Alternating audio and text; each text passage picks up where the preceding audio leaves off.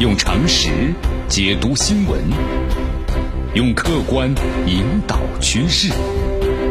今日话题，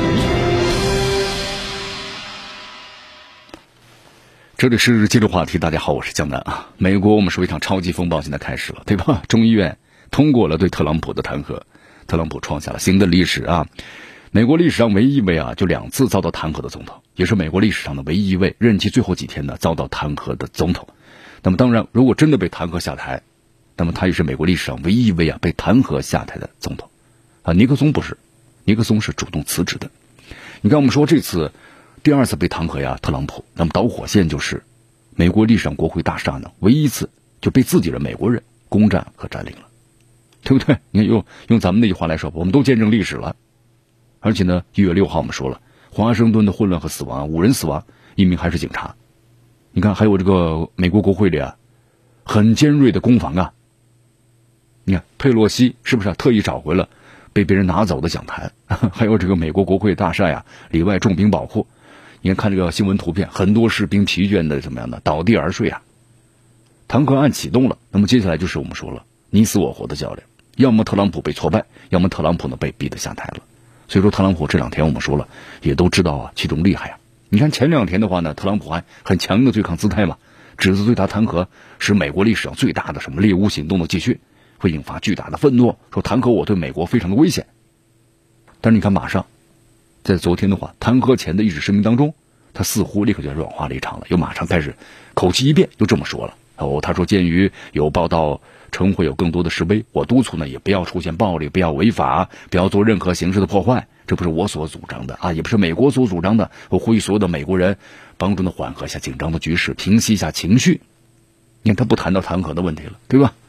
但是为时已晚，特朗普呀可能被要指控煽动叛乱。你看这个弹劾案呢，我们说在众议院呢轻松通过了。那么最关键的是，共和党方面有十名议员倒戈了，多名议员呢是弃权。那么对特朗普来说，现在到了最危险的关口，对吧？接下来要三关要过。那么第一关呢，就是我们说的参议院的第一次表决。我们说这次弹劾的话，闪电战的，一月十九号或二十号，然后呢，参议院将复会开始审理的弹劾案。和这个众议院不同啊，参议院之中呢，我们说这个众议院啊，他扮演的是检察官的角色，那么总统呢，则是被告，最高这个法院的首席法官呢主持审判，然后参议员们是陪审团。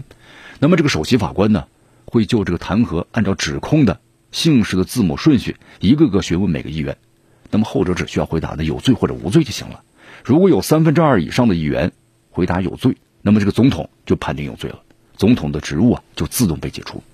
但是我们说了，这关很难啊，因为在这个参议院的话呢，共和党还是多数派。因为按照这个美国纽约的时报的说法呀，共和党参议院当中可能会有二十个人倒戈。那么如果真的这样，票数就足够了。那特朗普就不会弹劾了。好，这第一关。那么第二关呢？参议院的第二次投票。那么考虑到有罪，这参议院呢可能会继续投票，然后呢剥夺被弹劾的对象再次担任联邦职位的这么一个权利。那么这次投票的话呀，简单的多数就行了。因为考虑到之前呢，比如三分之二多数赞成有罪，那这一关呢应该是能过的。也就是说，在二零二四年的话呢，那么如果这次被弹劾成功了。你特朗普就别再选什么总统了，没有资格了，就是啊。那么第三关呢，就是法律法院介入。那么真正的法院要介入哈，既然国会裁定有罪，那么既然你已经被弹劾下台，是一介平民了，那么普通的法院也会介入审理。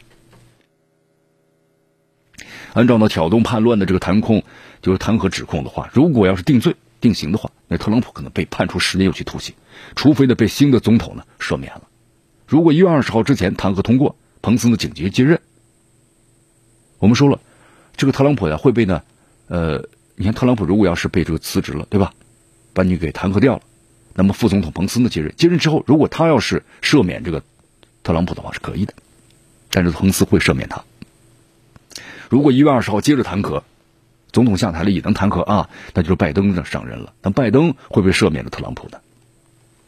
所以说这三关当中啊，第一关最关键。那么第一关失守，后面两关呢很难保住了。那么在这个美国历史上呢，还没有一位总统啊，我们说了真正的被这个弹劾下台过。你看，对克林顿的这个弹劾最终都被挫败了，对吧？对安德鲁约翰的弹劾在参议院呢一票之差没通过。那么至于尼克松呢，他在这国会启动弹劾的时候他就辞职了，哈，也不存在。但是我们说了，现在呢，二十一世纪了，就遇到了一位呢拒不辞职的特朗普。对于特朗普来说呀，我们说现在呢是他人生最危险的时刻。你看，风光的航行了四年之后啊，本应该靠岸了，是不是？但是航行到了一个未知的，我们说了危险的海域。那么接下来的这段时间呢，非常非常的关键，毫无疑问是载入的美国史册的这么一段时间。我们说这美国的社会啊，肯定会更加撕裂。民主党呢现在是全面占优啊，肯定是怎么样呢？呃，猛追穷寇。那么特朗普呢，会使出所有的分手段来分击反击分化。那么共和党的议员们更是呢天人交战啊。所以美国社会在撕裂当中，有可能爆发新的这个暴力啊。你看，江南看了一下新闻，这个 FBI 呢都发出内部警告了。从本周一直到一月二十号，拜登呢宣布就是这个就职。那么美国华盛顿，包括所有的五十个州都有可能爆发的武装抗议的活动。那么任何暴力，我们说了都会记到呢特朗普的头上。同时，在美国，我们说这个现实啊让人非常叹气啊。你看看了弹劾的部分视频，对吧？议员们接一个一个的发言，但让美国和世界都很就感到很这个诧异的是，都这个时候了。你看一些议员呢，还是不戴口罩啊。更严重的是，有的议员还摘下口罩打喷嚏。我们说了，在一月六号这个围攻的维护当中啊，有的民主党的议员就控诉说，当时呢紧急疏散到另外一个密闭的空间当中，共和党议员呢就是不戴口罩。最后呢，他们是逃脱了暴徒之手，但是有三名议员怎么样呢？被确诊了。好，第三啊，要反思一下美国的乱象。你看，对于特朗普来说呀，最该珍惜的就是这么最后几天日子了，在白宫，对不对？度日如年呐，啊，最后呢侥幸过关了，但是美国也不是原来的美国了。你看，看到过一位这个美国人的反思，他说：“当人们把一切呢归咎于特朗普胡作非为、咎由自取的时候，我们或许呢更该认识到，这不是特朗普一个人的失败，是美国呢政治整体的失败。那么背后呢是美国社会的贫富的分化和政治的激化，不满和撕裂啊，更加剧了美国的民粹，最后导致呢街头暴力。”一地的鸡毛，你看呀，从这个角度来看的话呢，我们说了，你看像美国这个抗议不利，对吧？我们说抗议是民生，也是政治；那么扶贫攻坚呢，也是民生，也是政治；那么乡村的振兴也是民生，也是政治。水能载舟，也能够覆舟。所以你看，你是不是觉得我们中国的政府比美国政府对人民更有责任感呢？对吧？所以说，看看美国，再看看咱们中国，二零二零至二零二一。这历史性的两年呢，那么颠覆了世界认知的两年。用常识解读新闻，用客观引导趋势。今日话题。